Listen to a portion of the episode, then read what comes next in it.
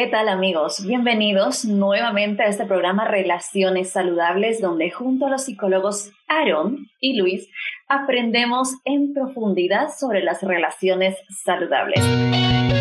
Y la verdad es que estamos teniendo temas tan interesantes, ya nos encantaría tener un espacio más amplio eh, donde en realidad podríamos llevarnos meses en, en el análisis de este tema tan interesante.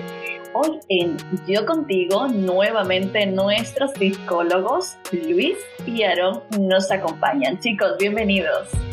Gracias. Hola, gracias. Gracias a vosotros y también agradecer a Seven Day Radio Reset and Play por este espacio. Bien, vamos a ir un poco más rápido sobre el desarrollo de este tema y para profundizar más en el tema de hoy, voy a lanzar ya la primera pregunta. Así que, Luis y Aaron, atentos. ¿Qué es el amor propio? ¿Cómo podemos definir o cómo podemos distinguir el amor propio? Ok, eh, bien, el amor propio es eh, ir en pos de lo que nos nutra. ¿Sí? Eh, creo que es una, es una definición que quise resumirla y, hacerla de una forma práctica, ir en pos de lo que nos nutra y sostenerlo. ¿sí? en efecto, esto tendrá que ver con que identifiquemos lo que puede dañar la relación, ¿sí? Pero también lo que puede estar, que, hacer consciente lo que, las cosas de mí que pueden dañar a la relación y dañarme a mí. Entonces, soltar toda esa parte, tener la capacidad de soltar y sostener lo que sí nutre, ¿no? De ahí el, el, concepto en donde es importante que una, una pareja eh, sea pareja no tanto del enamoramiento, sino de lo, desde lo que hemos construido, desde una construcción también personal, ¿no? De ahí que inicia la pareja y no solo de un enamoramiento. Yo quiero unirme a lo que dices, Aaron. esta palabra o esta frase, esta pregunta me hace pensar en la autoestima. Y la autoestima es verdad que muchas veces ah, se concibe más como una postura actitudinal, pero eh, podríamos bien verla ¿no? Eh, como una unión de dos componentes. El primero, la dignidad. Entonces, ¿qué es el amor propio? Es la convicción de, merecer ser, es decir, la dignidad de uno mismo, por el sencillo hecho de que él es, de que existe, y por otro lado, eh, podríamos añadirle la autoconfianza o, la, autoeficacia, ¿no? que sería ya eh, esta evidencia que has adquirido a través del tiempo por las cosas que haces, por las cosas que logras, por la percepción de tu propio proceso de desarrollo que permite entender que no solamente eres un ser digno, sino que eres un ser capaz. Entonces, estos dos elementos reafirmarían ah, un, amor propio, ¿no? un, abandono a una de estas dos, por ejemplo, percibir que no soy digno, eh, ya estaría faltando a, este concepto de amarte. Eh, y por otro lado, no considerarte capaz, ¿no? Decir, no, pues yo nada sé hacer, este, no tengo habilidades como tal o cual, ¿no? A través de las comparaciones, pues igualmente estarías faltando a esto. Entonces, eh, podría proponer, uniéndome a Aaron, que estos dos elementos podrían ayudarnos a, desarrollar el amor propio. Ok, y ahora que ya hemos definido el, amor propio, es importante no llegar eh, a una pareja desarrollando este, este amor, pero ¿cómo desarrollamos el amor propio en pareja? Eh, aunado a lo que mencionaba Luis, eh, que, esto finalmente se puede aterrizar también en, el concepto autoestima. Eh, cuando hablamos de autoestima, precisamente hablábamos de esa capacidad de examinarnos, ¿no? pero también cuando nos examinamos y ahora queremos seguir reforzando el amor propio, esto implica que es necesario cultivar, ¿sí? Lo que cultivemos cosechamos, ¿sale? Eso es como una primera fórmula. Lo que se cultiva se cosecha. Entonces, ¿qué voy a cultivar yo? Si quiero cultivar amor propio, necesito saber cuáles son las semillas del amor propio, ¿va? Para que yo también entienda qué es lo que voy a cultivar. Entonces, primera, primera semilla, vamos a ponerle así como analogía, eh, sería valorarme y reconocerme. ¿sí? Eh, el valor que me doy y el reconocimiento que me estoy dando. Ahora, cuando hablo de valor y reconocimiento, eh, es, esa acción de ser consciente lo que estoy siendo en el momento sin detenerme a decir así soy yo porque el así soy yo bloquea cualquier, eh, bloquea el camino hacia, el, hacia la dirección de valorarme y reconocerme. Porque si yo me valoro y me reconozco, desde un concepto mal entendido sería, me valoro, me conozco, me reconozco, así soy yo. Cuando digo así soy yo, entonces bloqueo cualquier posibilidad de cambios en mi vida, de cambios eficaces. Estamos hablando de un amor propio equivocado claro. Claro, claro, porque cuando entonces digo yo, así estoy siendo hasta ahora, permito en mi vida que haya flexibilidad, que haya contacto con la pareja, que haya vinculación, que haya este, procesos de cambio en mi vida que permitan realmente seguir cultivando amor propio. Y eso nos lleva a la segunda semilla del amor propio, que sería la de inspirarme y para mi crecimiento. Sería esa buscar esa inspiración para el crecimiento tanto propio como, el, como en pareja, ¿no? Y que realmente eso, eso siga construyendo. Si yo solamente me focalizo a que sea yo quien crezco y entonces hago un lado al crecimiento de la pareja, eh, creo que no es difícil ver los pronósticos. Eh, pero y si yo solamente me concentro en que se desarrolle la pareja, entonces me elimino a mí y me concentro en que la pareja funcione, ¿no? En que la pareja sea quien crezca, quien sea. Entonces, tenemos que tener cuidado ahí porque la implicación del amor propio tanto va, es bidireccional, tanto voy conmigo, con, tanto con la pareja. Entonces, una segunda semilla y lo que cosecharemos tampoco es difícil de ver. Si cosecho valoración, reconocimiento, inspiración, eh, crecimiento, lo que cosecharé será eh, algo más eficaz, bienestar en pareja y bienestar propio, sobre todo. Y de ahí voy a ir mencionando más adelantito otros, eh, otras semillas más, mientras este, escuchamos también las opiniones de Luis. Y sí, fíjate, Aaron, eh, con esto que dices, estoy pensando en una entrevista que estaba justo viendo ayer, eh, donde le preguntaban a las personas este, qué tan bien se sentían o, o cómo, cuál era su preferencia, si vivir solos o vivir este, acompañado, ¿no? En pareja. Eh, el enfoque era más en, el lugar de estancia, ¿no? Y era curioso que la mayor parte de las personas, no sé si adrede, eh, pues eran solteras y decían que definitivamente que elegían vivir solos.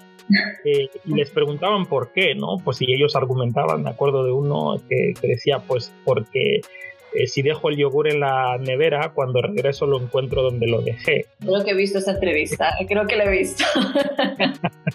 pues esa. Entonces, y cada quien daba su opinión, eh, incluso reforzando, ¿no? De lo libres que se puede vivir estando uno solo, porque nadie te molesta, nadie te pide cuentas de cuándo entras, cuándo sales, o qué haces, o cómo lo haces.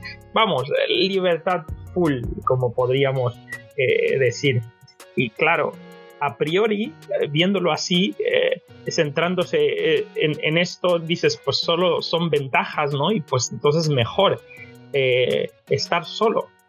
Pero qué curioso es que aparte de la esencia que tenemos, al saber que somos seres gregarios y que necesitamos la compañía de los demás, el poder acompañarte en pareja con alguien es un proceso por un objetivo muy singular. Y nosotros que tenemos una cosmovisión eh, de, existencia mm, originada de manos de Dios, Dios es un ser que incluso en su esencia maneja la, pluralidad, ¿no? La, deidad es una, es una, es, es, es una singularidad, pero que funciona en pluralidad. Y de hecho, eh, es increíble ver que para nosotros los seres humanos, la persona que te acompaña como pareja se convierte en el tiempo en tu espejo más fiel, porque puede ayudarte a ver lo que tú no puedes ver. Y cuando esto es recíproco, pues automáticamente hay un crecimiento mutuo, ¿no? Eh, y, es verdad que, tendrás que hacer entregas, pero es que eso es justamente la ley de la vida. Tú te purificas, tú, tú te desarrollas a través de la entrega y lo podemos ver en la naturaleza.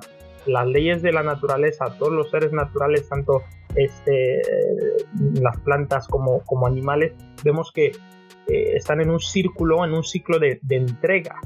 Y claro, es verdad que después de la entrada del pecado todo se complica un poco más, pero quien no entrega muere. Tenemos el ejemplo del mar muerto, ¿no? Eh, y, esta es una ley de vida. Es un buen ejemplo, la verdad, eh, y, muy claro. Quien no entrega, la verdad es que al final, al final muere. Pero, eh, ¿cómo podemos distinguir en realidad el nivel em, adecuado de amor propio? Es decir, hasta dónde puede ser tan sano ese amor, porque es verdad lo que eh, dice Luis sobre la entrevista y la recuerdo perfectamente, de hecho me reía mucho sobre lo del yogur, porque em, es verdad que es bastante cómodo eh, el vivir solo y cuanto más mayor te vuelves, creo que mayor comodidad encuentras o, más te cuesta el poder compartir un espacio con, con, otra persona. Pero es verdad que es ahí donde eh, debemos de, plantearnos también los beneficios que puede tener el, el poder compartir ese espacio con otra persona y eh, el dejar un poco de lado el amor propio para poderlo cultivar en pareja, pero hasta qué nivel es, es saludable el tener un amor propio excesivo o, poco amor propio. Claro, porque ahí es donde sería eh, comprender la diferencia entre amor propio y egoísmo, ¿no? Exacto. Eh, el, amor propio este, no implica el, centrarse precisamente en uno mismo. Eh, por allí recuerdo una analogía también en donde, donde alguien decía, si, si tenemos una naranja eh, y, la, y la exprimimos, ¿qué sale de allí? Entonces, eh, al exprimirse la naranja, sale jugo de naranja, no puede salir jugo de otra fruta. Tiene que ser de naranja porque es lo que hay dentro, ¿no? Entonces, si uno tiene amor propio, de mí saldrá amor propio. Vamos, que a la hora de, hacer la analogía de la naranja, exprimimos, vamos a tomar el, hecho de exprimir como cuando existe un, conflicto, en pareja. Si hay un conflicto en pareja, vamos a llamarle esto como exprimir. Entonces, a la hora de que te exprimen, de que ahí está el conflicto fuerte, donde se ve ahora sí comprometido tu ego y para ver qué haces con ese ego, con ese amor propio también, ¿qué sale de ti? Si, si, hay amor dentro de ti, si tienes amor propio, de ti saldrá amor propio. Y dentro del conflicto saldrá amor propio. Entonces, el amor propio, la siguiente semilla del amor propio es priorizar tu bienestar. Pero el que priorices tu bienestar no quiere decir que estoy centrándome en mí, porque centrarse en uno mismo, eso sería realmente egoísmo. ¿sí? Eh, Lo contrario al amor propio, ¿no? El ejemplo de la naranja. Claro, entonces allí este, vamos a notar que, a la hora de que existan los conflictos y que existan los roces entre las parejas, al haber amor propio, mi madurez, la capacidad que yo tenía de examinarme, me permitirá ver cómo hacerme responsable de mis emociones y poder ahora sí manejar un conflicto en pareja, ¿no? y eso tendrá que ver... Adelante, adelante. Ahora adelante no solo quería puntualizar que, al final uno no puede dar lo que no tiene. claro, premisa básica. Es así de claro. sí, sí, sí. Y, esto nos lleva, ya, para que terminen mis semillas, este, el, siguiente sería aceptarme completo, ¿no? O completa. Esa, esa aceptación completa de lo que soy, entendiendo que así estoy siendo, que así vengo y que estoy abierto a la, a, la, negociación, ¿no? Estoy abierto a los cambios para que esto nos permita desarrollarnos. El amor, esa sería una práctica constante también, la práctica de aceptación constante, ¿sí? Eh, también escucharme y serme fiel, ¿va? Práctica de amor propio, que es una semilla que hay que cultivar. Escucharme y serme fiel nuestros diálogos internos son tan importantes porque mi, mi, diálogo interno también va a influir en mi conducta con la pareja, conmigo, conmigo mismo, con la pareja. Si en mi diálogo interno yo no estoy bien, ¿qué va a haber afuera? Es decir, cualquier acción que tenga la pareja, yo la puedo malinterpretar desde mi diálogo interno. Es decir, si yo vi que mi pareja tiene su celular y de repente cuando yo entré, pues lo puso allí y listo. Para mi diálogo interno es estar platicando con alguien más, haciendo esto, haciendo lo otro, por qué hizo esto, porque es que esa señal que hizo. Entonces, mis diálogos internos están. Va, cuando uno se es fiel con uno mismo, transmite también fidelidad. ¿Sí? Y, y, mi empatía sobre lo que hace la otra persona, y esto elimina los celos completamente. ¿no? Bueno, no completamente, porque vamos, los celos son importantes en la relación en el grado eh, de jugar con ese, con, ese, con esa parte de los celos sin llegar a, explotarlos, ¿no? Sin llegar a, que crezcan los celos porque eso sí puede intoxicar, intoxicar la relación completamente, ¿no? Me parece muy interesante lo que estamos hablando eh, sobre eh, el amor propio, ¿no? Y entre el amor propio, ¿cómo podemos aprender a valorar la opinión de la pareja? Wow, pues eh, mira, yo creo que aquí primero necesitamos comprender eh, cuál es el, lugar que ocupa la pareja. Es decir, eh, ¿qué es para nosotros? ¿Cuánto valor tiene? Y si nosotros entendemos que es nuestro nivel referencial prioritario, porque es la persona que va a compartir más espacio con nosotros, mayor este, posiblemente eh, interacción de intimidad, es la que va a tener más datos frescos, vamos, de, nuestro ser, ¿no? Y, puede, por lo tanto, tener un alcance de visión que nosotros, o sea, ni nosotros, ni muchos de los que nos rodean podrán tener. Por lo tanto, quiere decir que para nosotros su opinión va a ser fundamental.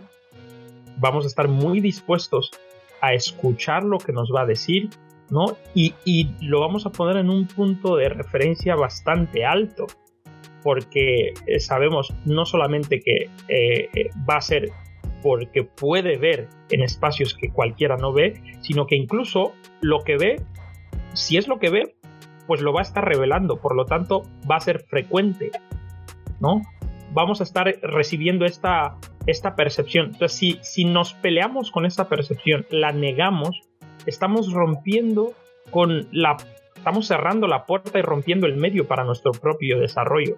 Por lo tanto, yo creo que eh, podemos aprender a valorar la opinión de la pareja teniendo claro esto, que su rol en nuestra vida es de alto impacto y de alta referencia, porque nos revela lo que otros no podrían tal vez.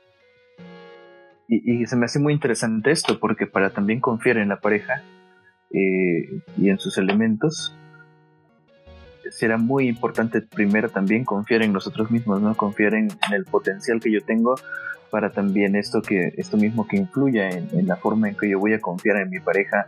Eh, en efecto, si yo no he aprendido a practicar la confianza en mí mismo, la confianza en mi capacidad, en lo que yo soy y lo que estoy siendo hasta ahora, eh, sí se dificulta la forma en que yo voy a confiar en la pareja en la forma en que yo voy a apoyar a mi pareja en, nuestro crecimiento, en, en, la dirección del, o en el rumbo en el que vayamos, ¿no?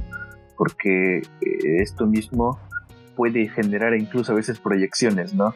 Eh, de competencia también, en donde digamos, bueno, si, tú eres así, de repente me puedes, puedes hacer que me opaques a mí, entonces como, ¿no? Entonces ahí ya sería una, una cuestión de egos, de, que, que, realmente no permiten una, una, un crecimiento sano. ¿Qué hacer cuando, eh, por ejemplo, la, opinión de la pareja, porque la pregunta era cómo valorar la, cómo aprender, ¿no? A valorar la opinión de la pareja, pero ¿qué pasa cuando la opinión de la pareja es una opinión bastante negativa de uno mismo? Es decir, cómo tomarse esa opinión o cómo valorar esa opinión negativa o no constructiva eh, en una pareja. Eh, bueno, para poder valorarla, eh, como, como dije, primero es, es importante saber que nosotros eh, nos valoramos, ¿no? Y, y, esto me permitirá acompañar a mi pareja con empatía. Ya, les hacía la pregunta en el podcast pasado, eh, ¿realmente podríamos llegar totalmente sanos y maduros a una pareja o una relación? Este, realmente no, venimos con complejos, venimos con, este, con, con ciertas cosas que, con vacíos, incluso eh, con algunas cosas que necesitamos ir construyendo nosotros mismos, ¿no? Entonces, eh, de parte de nosotros como pareja, es importante saber acompañar con empatía eso, desde reconocer que yo sí quiero estar con esa pareja porque el amor implica esa decisión de estar, ¿no? Entonces, desde esa decisión de estar, yo decido también si voy a acompañar esa parte, si me siento competente también para acompañarte en este proceso, eh, o finalmente si estoy a punto de iniciar la relación, estoy en eso, pues a ver si eh, si en efecto es lo que yo busco o lo que no busco, ¿no? en una persona, entendiendo que yo también este, estaré siendo, eh, pues, en este momento como construyéndome eh, para, o preparándome para esa pareja también. Entonces ahí es donde vamos sondeando inicialmente y bueno, el, el, punto va a ser pues ese acompañamiento empático que nos permita crecer a los dos, ¿no? Los dos podemos tener nuestros complejos, y creo que ahí el punto es hacerlos conscientes y querer hacerlo. Bueno, de hecho, podríamos ver que si para el cónyuge le resulta difícil transmitir uh, una situación presente, ¿no? Eh, por su complejidad o, o, por justo notar que se vuelve un área sensible por las, eh, las vivencias que mencionaron que cada quien haya tenido eh, pues bueno, hay una fórmula, digamos, que, generalmente trato de proponer para la, acción, ¿no? Y que, suele ser la preparación, la empatía, y bueno, e, en fórmula concreta eh, la presento como MT, que multiplican a E más C más S más G. les defino un poco los conceptos. M aquí, por ejemplo, sería momento. Elegir un momento adecuado la T sería la, tensión, podríamos verla también como el timbre, ¿no? Eh, o sea, que, aparte de que sea un buen momento, la manera de transmisión ¿no? Eh, se pueda hacer en un momento ah, relajado o, que el timbre de voz incluso que usemos pues sea suave. Y los otros componentes ya ah, dentro del paréntesis a los que multiplica, eh, la E sería elogio. O sea, antes de compartir eh, el mensaje, lo primero que voy a hacer es buscar algo que haya hecho la, el cónyuge bien en relación a esta situación de la que quiero hablar. Siempre hay algo. Eh, después de este elogio, una confesión personal, eh, posiblemente en torno a, esta situación, yo en algún pasado he actuado igual o de manera similar y podría aprovechar el momento para, hacer esta confesión y, acortar el camino, crear una cercanía. Y luego ya eh, presentar la situación conflictiva, la situación difícil, y después de la situación difícil, expresar gratitud, agradecer a la persona por su paciencia, por su disposición de escucha, y entonces así tenemos como una pequeña chuleta que nos puede ayudar a enmarcar en un contexto transmitir un mensaje en un momento tal vez sensible o en una temática que veamos que es de difícil abordaje. Lo que estás desvelando como una fórmula eh, eh, ideal para poder tener una eh, conversación o poder hablar de un tema complicado o difícil. Y de hecho, te has adelantado a la, a, la, siguiente pregunta, que es eh, cómo podemos tener una conversación difícil en pareja. Pero bueno, ya nos, ya nos dabas eh, lo que es una fórmula, la verdad, muy, muy buena de cómo podemos tenerla. Y creo que es algo eh, que es bastante complicado dentro de las parejas, ¿no? Como poder lidiar o cómo poder tener una, una conversación difícil, un tema complicado dentro de, de la vida en pareja. Y yo, mm, aunque no soy psicóloga ni nada por el estilo, pero siempre he dicho que hay que aprender, hasta, hasta eso, hay que aprenderlo, es decir, a, discutir o a tener una conversación difícil, hay que aprenderlo. Ya Luis nos daba eh, una, una fórmula ideal, pero eh, siguiendo eh, con la misma línea de la pregunta, ¿cómo podemos tener esa conversación difícil? ¿Cómo podemos aprender a tenerla? Preparándole el terreno a Aaron, yo quería comentar, porque lo que estás diciendo es, importante. No, no lo hemos adquirido. Es decir, yo, en la mayor parte de los casos, la mayoría de las personas no nos hemos, no nos hemos desarrollado en un entorno donde ya nos hayan enseñado a, este tipo de fórmula, ¿no? Que, vamos, aquí es una propuesta, pero cada quien podría tener su estrategia, que al final la intención es crear un círculo de empatía ¿no? y ser conscientes de los elementos que involucramos en el momento de transmitir la, información y cómo hacerlo. Eh, y, muchos eh, hemos crecido en entornos donde la manera en que nos han comunicado las cosas cuando las hemos hecho mal han sido agresivas. Entonces, quiero esto no son los estilos que traemos. Por lo tanto, eh, reafirmando lo que dices, hay que incluso desaprender y reaprender, ¿no? Exactamente, lo que se nos dé bien a pareja, si, no sé, dar el tiempo, hablarlo en el momento, lo que se dé bien, pero aprenderlo. claro. Y, me recordaste, Luis, una, en una ocasión estaba yo en una terapia de pareja y, teníamos una, una, conversación bastante acalorada ahí dentro porque estaban hablando de acalorada, espero se entienda el concepto, ¿no? De que estaba siendo complicada esa conversación y este y, recuerdo que, que, el conflicto era el siguiente. Eh, me permito decirle eso con mucho respeto y cariño para cada paciente mío, eh, pero la conversación era porque ella eh, le reclamaba mucho a él de que él es, este, se deja manipular por la gente, ¿no? Entonces él es una persona eh, bastante eh, dócil, noble, entonces cualquier necesidad que ve en alguien rápido quiere ayudar y contribuir. Entonces sí que ha habido gente que ha intentado aprovecharse de esa, de esa nobleza de él y entonces resulta que pues eh, ella eh, reclama todo el tiempo, pues que tú te dejas que jueguen contigo, mira que hay cosas que necesitamos en la casa también comprar y mira, estoy ayudando a tantas personas a esto y el otro, y se ha convertido en unas peleas interminables, fuertes allí. ¿no? Entonces, eh, esto llegó al punto de que ya habían querido hasta separarse y vamos, que tratar el tema económico en casa y cosas así, y cuando esto está ya se está descontrolando, vamos, que es un tema complicado.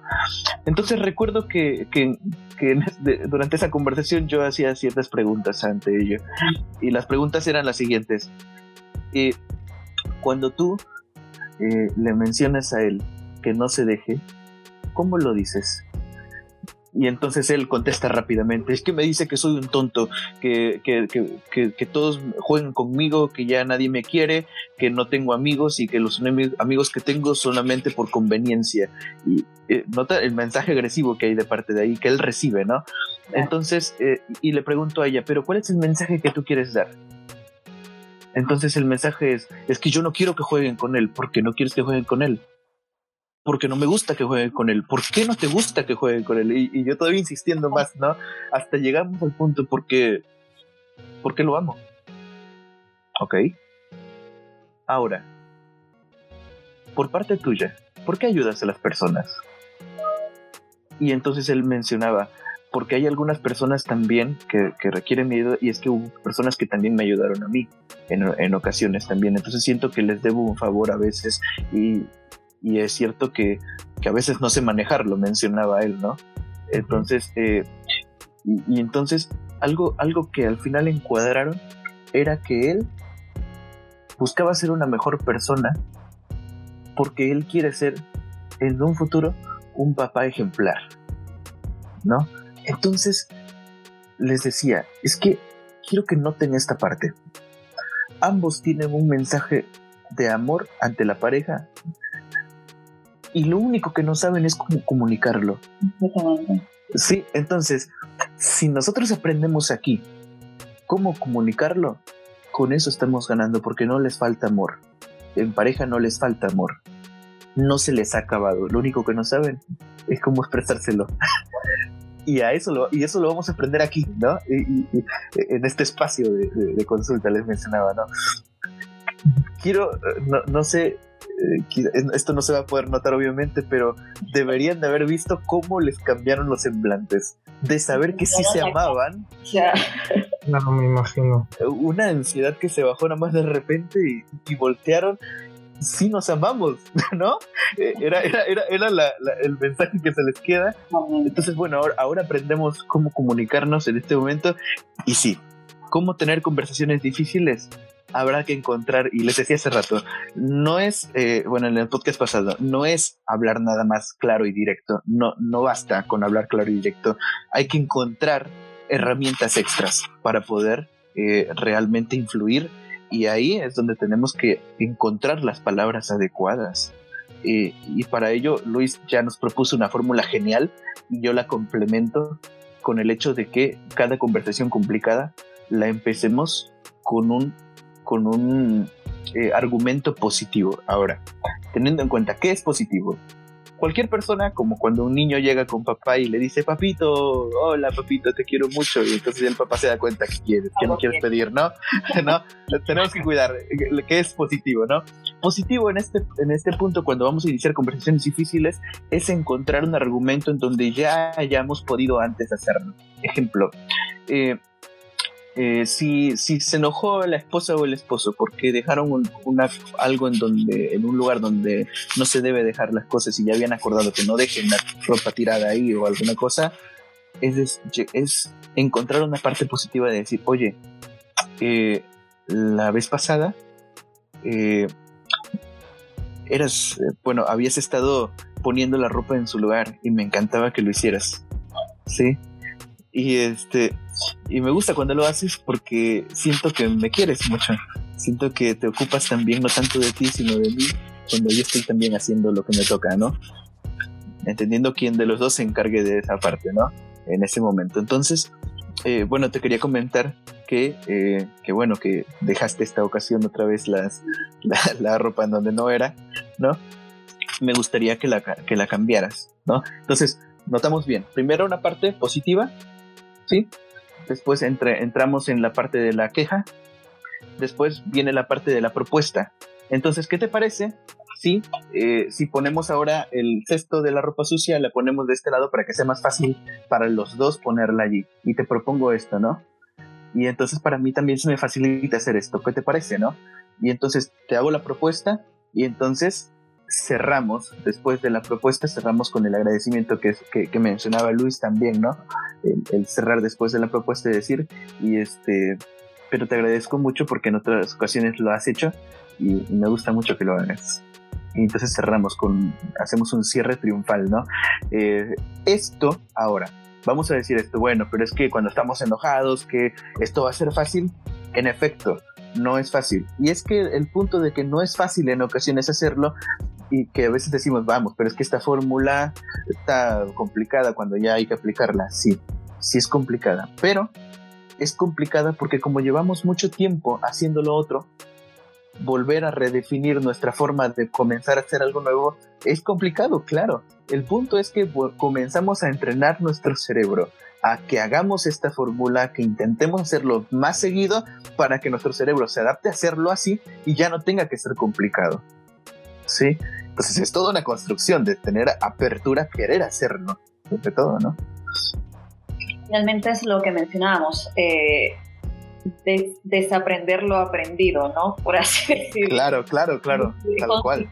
Eh, eh, nuevas formas de comunicación dentro de la pareja. Creo que es algo totalmente importante y no solamente nos sirve eh, para la vida en pareja, sino que también fuera, es decir, el entorno de, comunicación que tenemos tanto en el trabajo, en nuestra familia, en el, en el diario vivir, es tan importante aprender a comunicar, aprender a decir las cosas, si tenemos algo negativo que decirlo, intentarlo decir de la mejor manera posible. Y creo que es una de las tantas claves que podemos, eh, eh, que podemos tener en cuenta de, una eh, relación sana, una relación con éxito, eh, y una relación feliz al fin y al cabo. De hecho, ah, quería puntualizar algo porque a veces se llega a una dinámica también donde por evitar esta confrontación, este momento de hablar de la situación porque efectivamente no quieres lastimar al otro, ¿no? Tratas incluso de sobreprotegerlo, llegas a, empezar a acumular malestares, ¿no? ha hecho algo y, y te lo guardas. Y pasa otra vez que dices, bueno, y te lo guardas. Entonces, ¿cuándo hablar de algo? Cuando te sientes mal. Cuando sucede. Eh, obviamente, si es una situación que ves que lleva compromiso y especialmente te compromete emocionalmente y necesitas una previa preparación, pues prepararte. Pero encontrar ese equilibrio de no dejar de decirlo porque no quieres que la otra persona esté mal, ni este, apresurarte a hacerlo sabiendo que no te sientes preparado. Quería rescatar la frase que usó Aarón, ¿no? Creatividad. Eh, las parejas que, que, funcionan bien eh, generalmente encuentran cómo funcionar bien. Pero las parejas que se llevan mal generalmente hacen lo mismo eh, que la mayoría. Es decir, lo que no hay que hacer es de regla. Si, no, si, si haces lo que no es recomendable hacer, seguramente que ultimarás en una dinámica negativa que afectará a la pareja.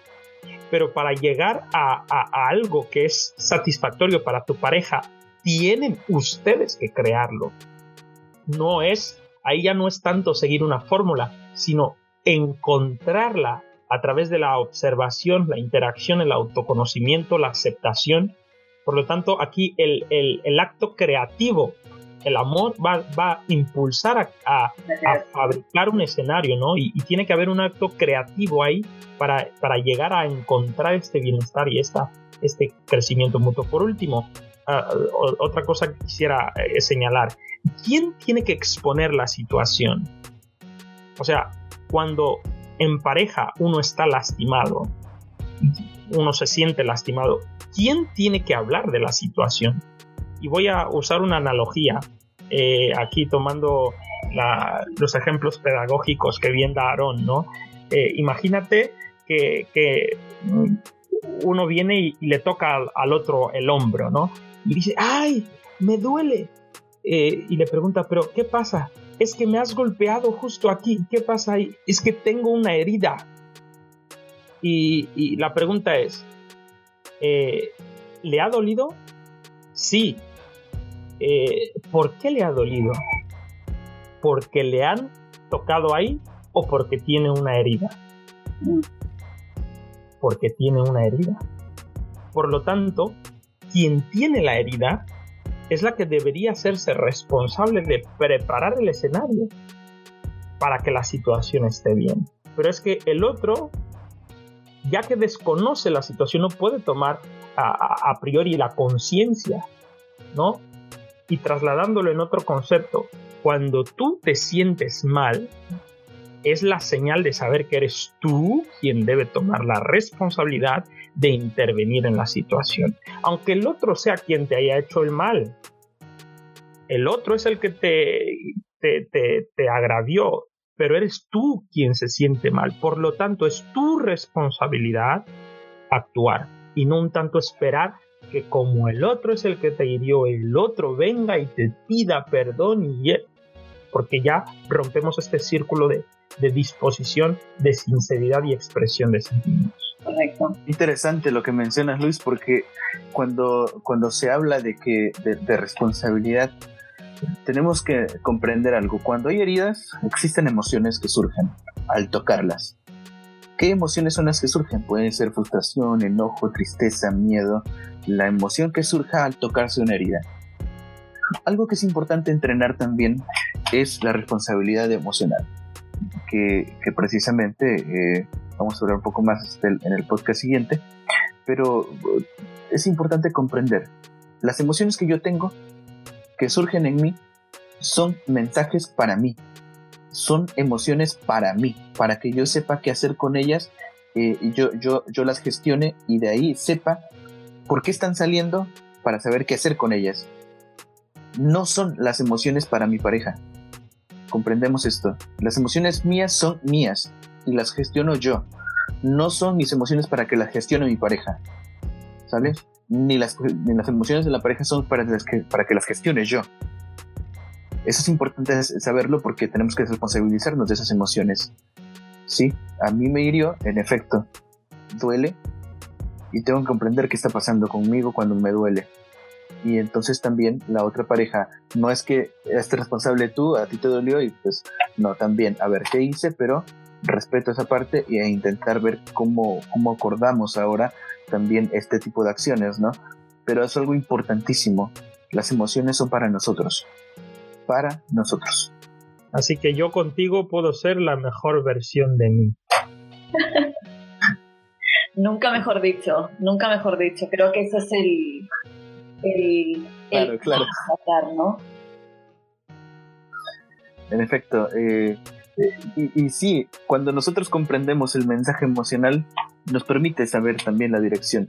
Es decir, si yo estoy triste, si se generó mi tristeza por algo que pasó, y entonces, supongamos que la pareja hace algo que me pone triste. Listo. Si yo tengo la, la, creencia de que tiene que él me puso triste por su acción, entonces ahí voy a estar esperando hasta que él tenga que hacer alguna otra cosa o ella tenga que hacer otra cosa para que me gestione a mí. Claro, y entonces allí es donde pues se puede fracturar la relación porque en efecto no podemos tener el control emocional de la otra persona ni las acciones de la otra persona. Eh, y cuando yo comprendo que mi emoción es mía, el momento de ponerme triste, entonces empiezo a pensar, ¿qué significado le estoy dando a lo que esta persona hizo? ¿Qué significado mío tiene esto y por qué me estoy poniendo así? Entonces yo empezaré a resolverlo por mi cuenta para después expresarlo diferente y expresar mi emoción y decirle cómo me siento. De lo contrario, si yo en mi mente tengo la creencia de que si me hiciste algo, resuélvemelo tú, entonces desde allí vamos a estar haciendo lo que les mencionaba en el podcast pasado. Me estaré expresando desde mi emoción. Me pusiste triste y entonces pero es que siempre vuelves a hacer lo mismo, que mira, que esto, que lo otro y que tú eres así, que nunca me entiendes, que va. Entonces no va a llevarnos a un, a un pronóstico muy favorable, ¿no? Eh, eh, nos expresamos desde la emoción desfavorable, expreso mi emoción, mira, estoy triste, hiciste esto y me puso triste, entendí esto que hiciste tú. Entonces permite ya una conversación y, y, vamos, que aquí no es de quién tiene razón y quién no, pero sí expresándonos para poder llegar a un punto, ¿no? Lo cierto es que eh, las relaciones en pareja son una escuela claro. una escuela donde aprendemos tanto a comunicarnos, a tratarnos el uno con el otro y depende de nosotros en realidad si queremos que esa comunicación sea asertiva o sea al final negativa. Eh, la verdad es que me están encantando los temas que, que, estamos tocando porque vamos poco a poco viendo sobre algunos temas para llegar a, a un buen puerto, ¿no? Ahora, hablando de la comunicación en pareja, de, desde eh, nuestro amor propio, cómo trabajar nuestro amor propio en pareja y cómo valorar, de hecho, la, la opinión de, de, la pareja me parece sumamente importante, eh, es el tema en realidad que estamos tratando. Eh, y bueno, quiero agradecer a, a Aaron y a Luis por el tiempo dedicado a este programa. Y también gracias a ti por estar siempre pendiente de los podcasts de Seven Day Radio. Nuevamente te recuerdo nuestro correo electrónico. Si nos quieres escribir, si nos quieres hacer cualquier consulta, puedes hacer la producción arroba 7dayradio.com. Y además, si quieres profundizar mucho más en estos temas que estamos tocando, tienes a dos grandes profesionales a los cuales puedes escribirles, puedes contactarles eh, y de hecho puedes hacer cita con ellos. Para contactar con, con Luis Eapo puedes hacerlo eh, al más 34 602 02 0059. Vuelvo a repetir, el número de teléfono es más 34 602 02 0059. Y si quieres eh, contactar por correo electrónico, puedes escribir a luise h